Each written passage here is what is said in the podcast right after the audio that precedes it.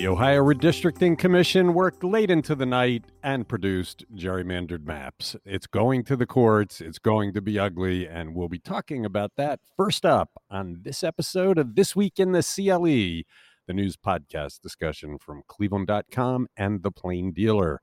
I'm Chris Quinn, here with my colleagues Lisa Garvin, Layla Atassi, and Laura Johnston. And I am going to throw some provocative stuff at you on this question. Are you all ready?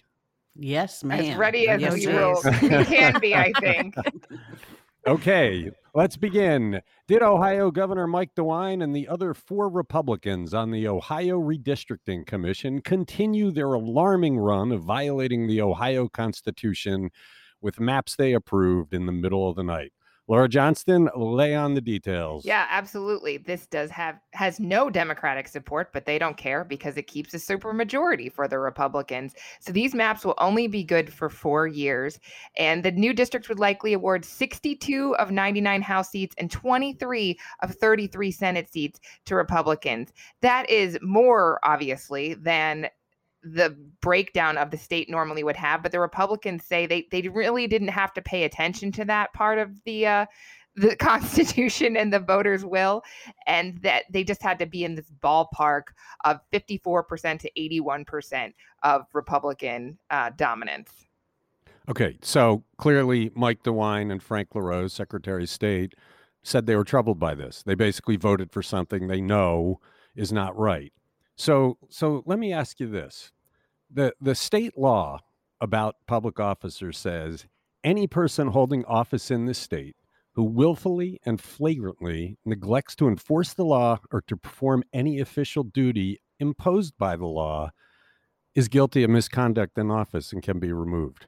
They have all violated the Constitution repeatedly. I mean, this isn't subjective. They didn't hit the deadline that is mandated in the Constitution, so they did not perform an official duty imposed by the law. DeWine and LaRose basically admitted yesterday that this map does not follow the Constitution. They're basically admitting they're not doing the official duty imposed upon by law. Is this not evidence that all these guys should be removed from office? Okay, but so this is Layla Atassi. Who would remove them? The Republican supermajority? No, I can tell you how that works because I looked it up. You'd have to go out and get signatures from 15% of the people that were voted in the last election, but it would not put it before the legislature. It would put it before the appellate court of the counties where these guys live. And wow. Look, this is a matter of law. This is not some subjective political fight. They have violated their duties in the Constitution over and over and over in this process. If this went to the appellate judge, how could they rule any other way than that they are guilty of misconduct in office and should be removed? I just don't see it. And if it went to the Supreme Court in an appeal, first, DeWine's son would have to recuse himself because he can't rule. But it's a matter of law. So, I mean, they have violated the Constitution. You can't do that. And when you hear that people start saying we need a new constitutional amendment to make sure this never happens again. Well, when you're out collecting signatures for that, why not collect the signatures to have them all removed for office because they're not doing their jobs? So what do you think would be the appetite for that among voters? Do you think that people would sign on to that petition? It's one thing to sign the petition saying that you are anti-gerrymandering, because you can, if you're a Republican, you can envision a day when the pen will be in the hands of Democrats. But if you're being asked to sign a petition saying that, your representatives could be removed from office, that's a totally different, you're handing away your power. You need 674,000 signatures. You don't think if you went into the cities of Ohio, you could get 674,000 signatures? I mean, it seems like you could. That's not that undoable. Look, there's no doubt they have abrogated their duties here. They basically have committed nonfeasance or malfeasance. They have willfully violated their oaths of office, their oath to uphold the Constitution, and they're visiting upon us all an unfair thing. Let me go another way. Would there be a federal case that this is a civil rights violation of all of us because we're not getting a fair voting? system. I mean, the Ohio Constitution mandates a fair voting system. They're violating that. Violating our voting rights is a federal problem. Could that be taken up in federal court? You know, where are the Subodh Chandras of the world that always champion these causes? This is no longer something you can trust the elected officials of Ohio to do. They have all completely failed here. So get it into the courts, right? But I wonder, this is Lisa Garvin here. Who's going to spearhead this drive? Is it Common Cause? Is it the League of Women Voters? I don't know. I don't really understand who's going to really carry that flag. It could be the Democratic Party. I mean, the Democratic Party is looking to rebuild itself in Ohio. What better way to do it than to champion something like this? It would remove these guys from office. Look, I'm just, they failed. I mean, to get up this morning and see that they have completely failed their duties to the citizens of Ohio and continued to maintain a supermajority that does not match up to Ohio. That's just not right. You can't, I have another question. You can't choose to follow parts of the Constitution. You have to follow them all. Layla. Should they be removed from office? How are they replaced? Is it by special election? Is there an appointment? It's by whatever the law says. I didn't go into all that. I imagine there's different ways of replacing the Secretary of State, the governor, the auditor, the House Speaker, the Senate President. I mean, these are the five guys that would be removed. And look, I defy you to argue with me that they have not failed their duties. I don't think you're going to find anyone here who's going to argue that. Right. Argue against you. So for everybody who's damaged by this, where is the rise up to remove them from office because they're not doing the jobs they're elected to do? Look, this is a good conversation. You're not hearing it anywhere else. I haven't seen anybody else suggest it, but this is where the conversation should go. When you elect people to do things and they don't do them, they should go. Look, think about it. I work for people, right? And if I knowingly violated the journalistic standards and started running stories that falsely libeled people and cost money, I'd be thrown out, right? The people you work for would say, you're not doing the job according to the prescribed duties. Well, we're the bosses of these guys. The voters are the bosses of these guys. They're not doing the job they were elected to do. They should be removed. But here's my fear. Come on. Here's my fear. Okay. Go ahead. Go ahead, Laura. Go ahead, Lisa. Go.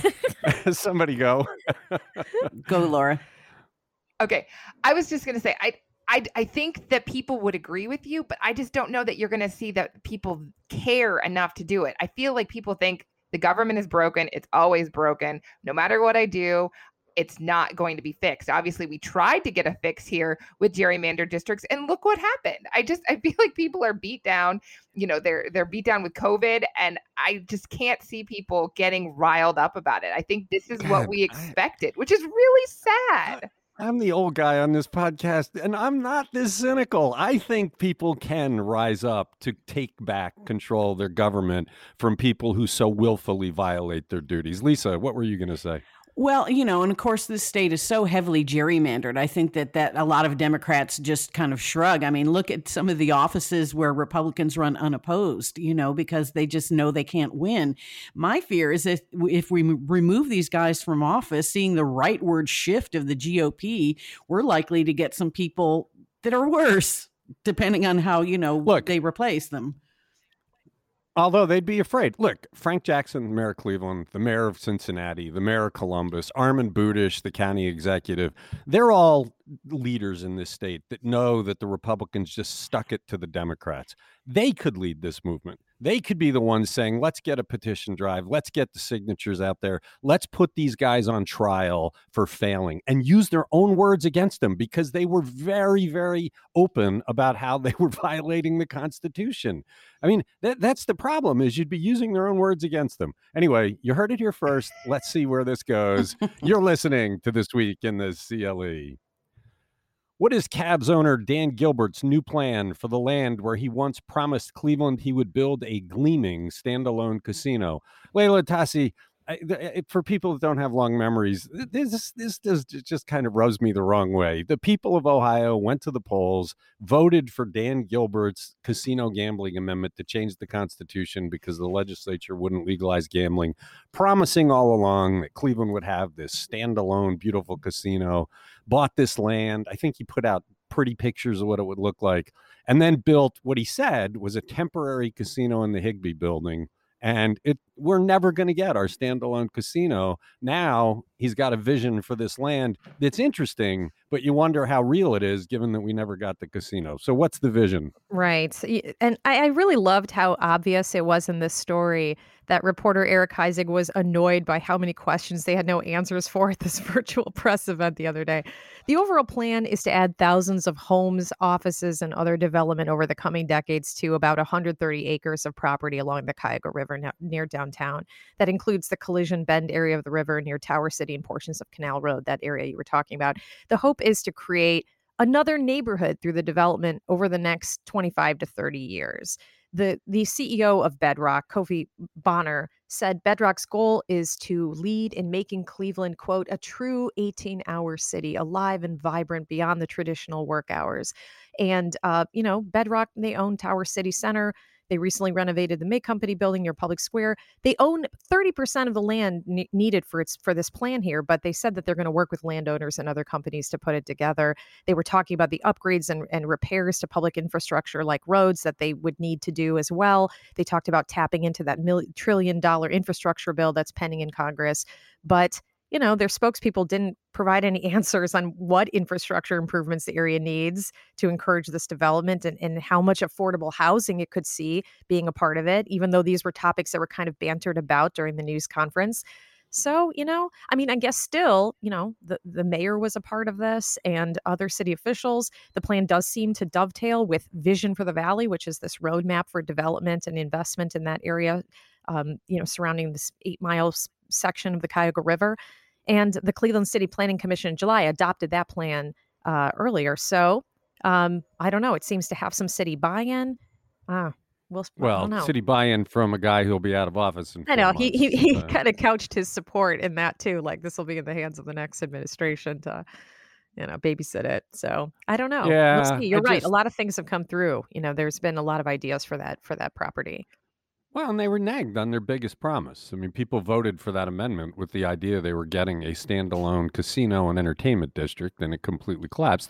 Part of the reason was John Kasich, after people voted, then created unilaterally the racinos, which competed with casinos. Although, Gilbert originally owned those. He sold the whole thing off, but we never got it. I do wonder if this is more of, hey, there's a lot of infrastructure money. We own a bunch of land. Let's get the infrastructure money so the public pays for fixing up our land, and then we'll develop it. You would want to see more details before you allow any of that money to be invested there.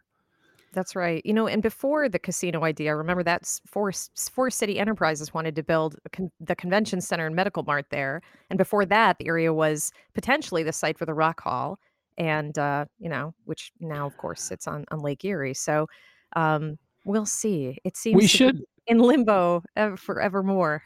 But we should point out, Dan Gilbert is the single biggest developer of real estate in Detroit, and a lot of people have thought he should bring some of that prowess to Cleveland, and maybe this is his answer. Okay, I will. I'll develop this prime riverfront land. So we'll have to see what happens. It's an interesting idea. You're listening to This Week in the CLE. What is the seismic shift in the local radio landscape that was announced Wednesday? Where will people who have not yet turned to podcasting for their listening go for their NPR fix? Lisa Garvin, I think more and more people are defecting from terrestrial radio to listen to podcasts like this one. But for people that do count on NPR, it's about to get very confusing. And reading this story and following along, I got a big heaping helping of deja vu, and not in a good way. As some people may know, I was the morning edition anchor and news reporter for the NPR affiliate in Houston, KUHF, that kind of went through a similar situation. So what's happening is yesterday, the Kent State University Board of Trustees voted to approve the merger with IdeaStream. So what happens, and it takes effect on October 1st. So you have to kind of follow along because things are moving around. So right now, WKSU is at 89.7. Their operations are going to move to IdeaStream. What happens is KTSU will change to WCPN, which is currently at 90 point something on the dial. So WKSU becomes WCPN. The WCPN signal moves to 89.7 and a repeater station, which is 104.9, which is where WCLV, the classical station, is now. So WCLV will move to 90.3 FM. Which is actually a better signal. It'll be a stronger signal and reach more classical music listeners. It's a 50,000-watt station. The merger, they say, eliminates 90% of program overlap between WKSU and WCPN and saves costs.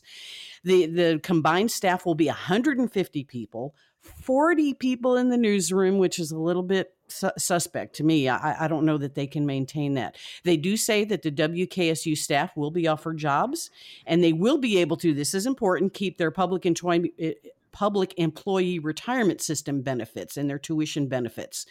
But from what I understand, and this wasn't in the story yesterday, but I think it was in a previous story, that all staffers will be working out of Playhouse Square. So they're right. Talking. Yeah. So they're talking about 40 news people in Cleveland, and they want to cover like Summit, Portage, Geauga, the multi-county area. I just don't see how that's going to happen. If I can digress just a little bit, KUHF, my alma mater in Houston, they went through a similar thing. What they did, though, was they bought the tower and the license from KTRU, which was run by Rice University. It was a student-run station. So KUHF moved their classical programming over to this new frequency and then, expanded their news on the original frequency. But then a few years later, they fired all of the classical music announcers except for one. And now the classical music signal is only on HD2 or streaming. So their big plans, went for naught, which makes me nervous about this merger. Well, I do think the Cleveland Orchestra and things like the Apollo Fire, there is support for classical music here. The trouble here is that you're going to have to get people who are in the habit of listening to 90.3 WCPN right. to switch to a new frequency, new station, and then get people who are used to listening to the classical music on the station they're on to move over to 90.3. It's a mess. I hope they're able to maintain the 40-person newsroom because we always need more journalists. I do think you're right. That's going to be challenging, especially given how many people are working from home now. They've lost their commuting audience, and we've seen the incredible growth of podcasting, which is, I think, sucking mm-hmm. away more and more of their listeners. So it's a confusing mess. They're going to have to really do the messaging to keep their audience come with them. But ultimately, it sounds like it's really a boon for efficiency. It might save money, and hopefully it'll promote more journalism in Northeast Ohio. I would like to believe that, and I do wish them well. But I mean, KUHF is the sole NPR station in the greater Houston area, which is 4 times the size of Cleveland. Their newsroom is 10 people. So I'm keeping my fingers crossed, but prior experience tells me otherwise. So I hope everything goes well. And I'm glad that WCLV moves to a stronger signal because I listen to them every day. Okay. You're listening to This Week in the CLE. How did Cuyahoga County Executive Armin Budish move to slow the coronavirus Wednesday? And does his move have any teeth in it? Lauren Johnston, last year he proposed something that did have teeth in it. This one, not so much. No teeth behind this mask. Just a suggestion that everybody should be wearing masks everywhere, basically, indoors. And that includes vaccinated and unvaccinated people. If you're indoors, Armin Budish wants you to wear a mask. It's an advisory, though, so it has no enforcement power.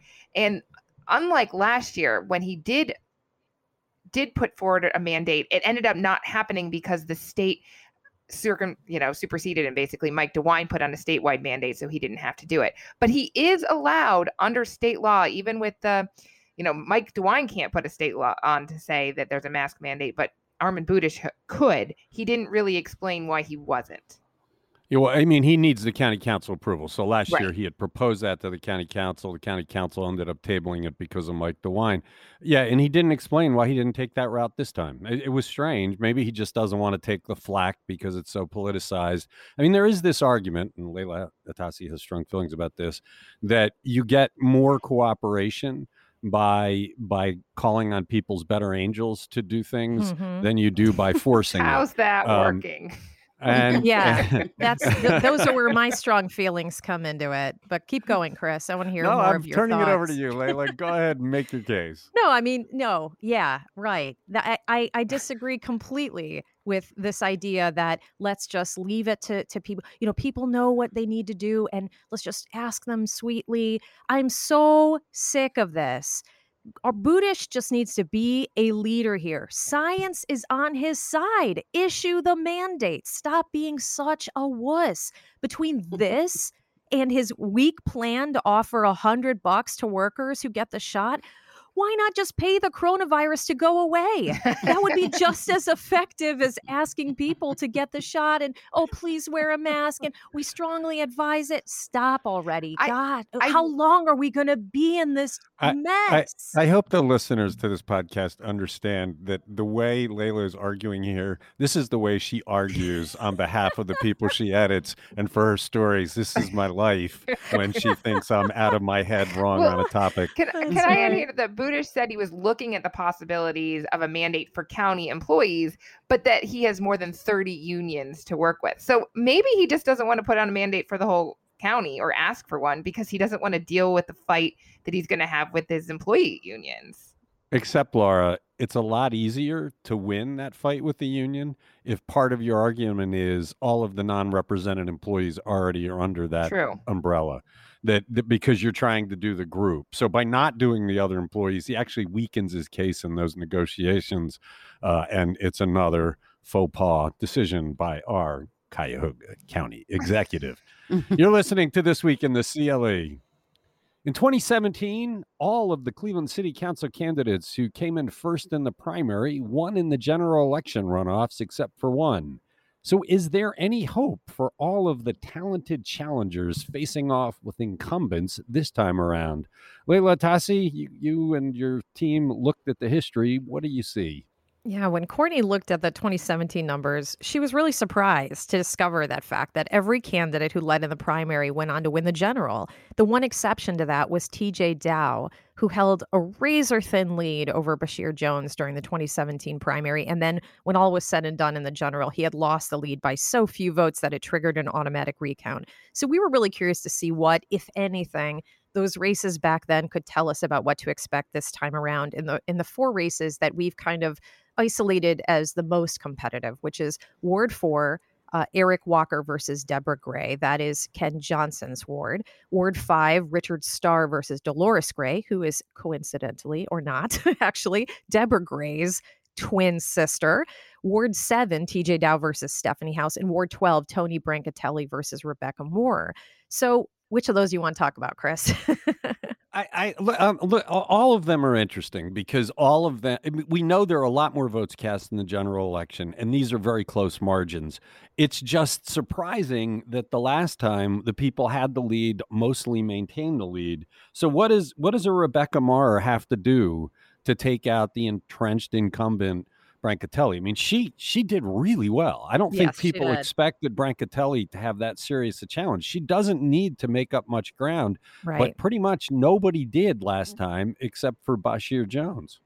I think Ward 12, Brancatelli Moore, this is my favorite race because I think these candidates are so well matched for a showdown.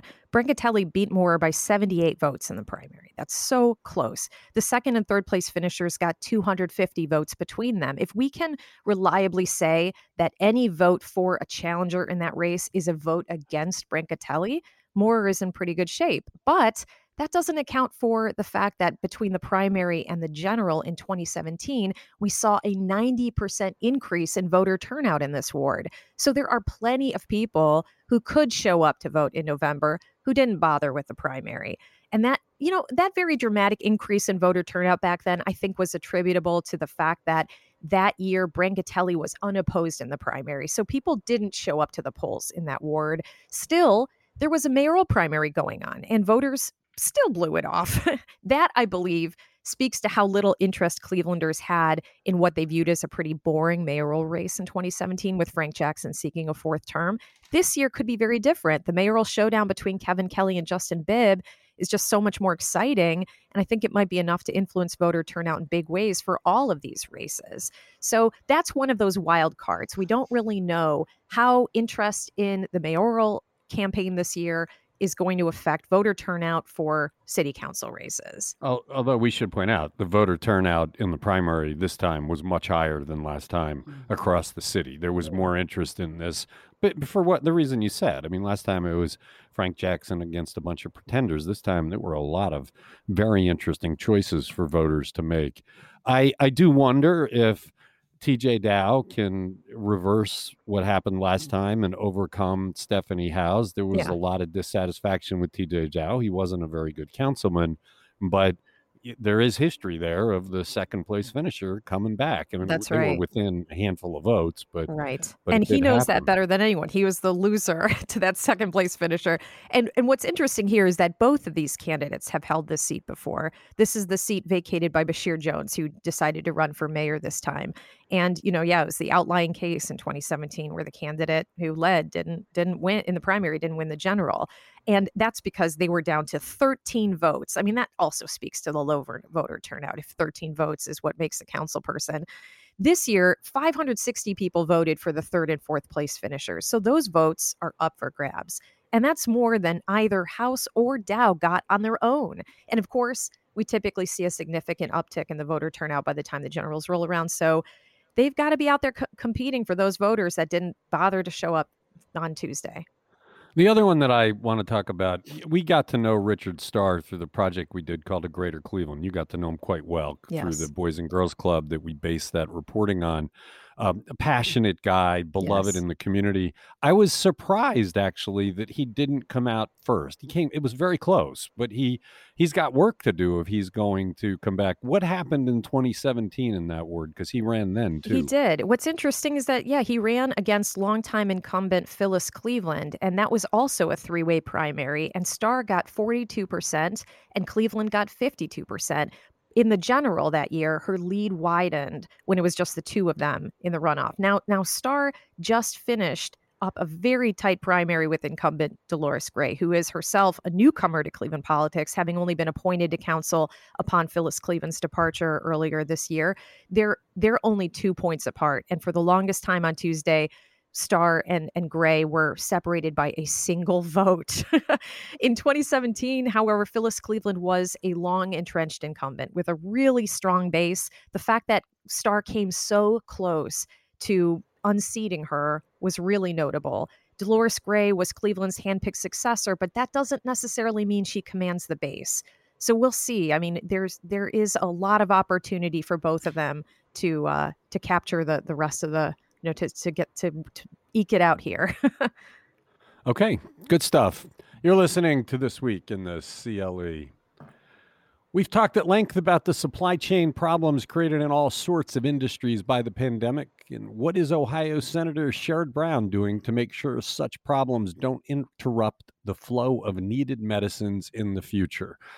Lisa Garvin, Sherrod Brown's been active, introducing all sorts of stuff. This is important, especially for a region that is the biggest part of the economy is healthcare. What's he doing? Yeah, Senator Brown introduced a bill which the title of which is a mouthful, Promoting Readiness and Ensuring Proper Active Pharmaceutical Ingredient Reserves of Essential Medicines, acronym PREPARE. So basically what they want to do is create a list of generic drugs and build up domestic manufacturing of the ingredients used to make up those drugs. Currently, most of these ingredients are made in China and India. And during the pandemic, we saw supply chain issues and how immediately that affected things like masks and making medicines. So this bill would create a new federal entity within the Department of Health and Human Services to manage an emergency supply of pharmaceutical ingredients. The bill appears to have bipartisan support. A similar bill is ready to be introduced in the House. So it sounds like hopefully Congress can get together on this thing. Yeah, it's amazing how much manufacturing wants to bring back into the United States because of all the supply chain problems. I mean, we're well into this pandemic, and you still can't get lots of stuff. I mean, the store shelves are, you walk through any store and a third of them are empty. Medicine is something you really shouldn't be playing games with, counting on supply chains from other countries. Good thing for Sherrod Brown to see that. You're listening to This Week in the CLE. Hot conversation. Thank you, Lisa. Thank you, Layla. Thank you, Laura. Thanks to everyone who listens to this podcast. Tomorrow's Friday. We'll wrap up the week of news.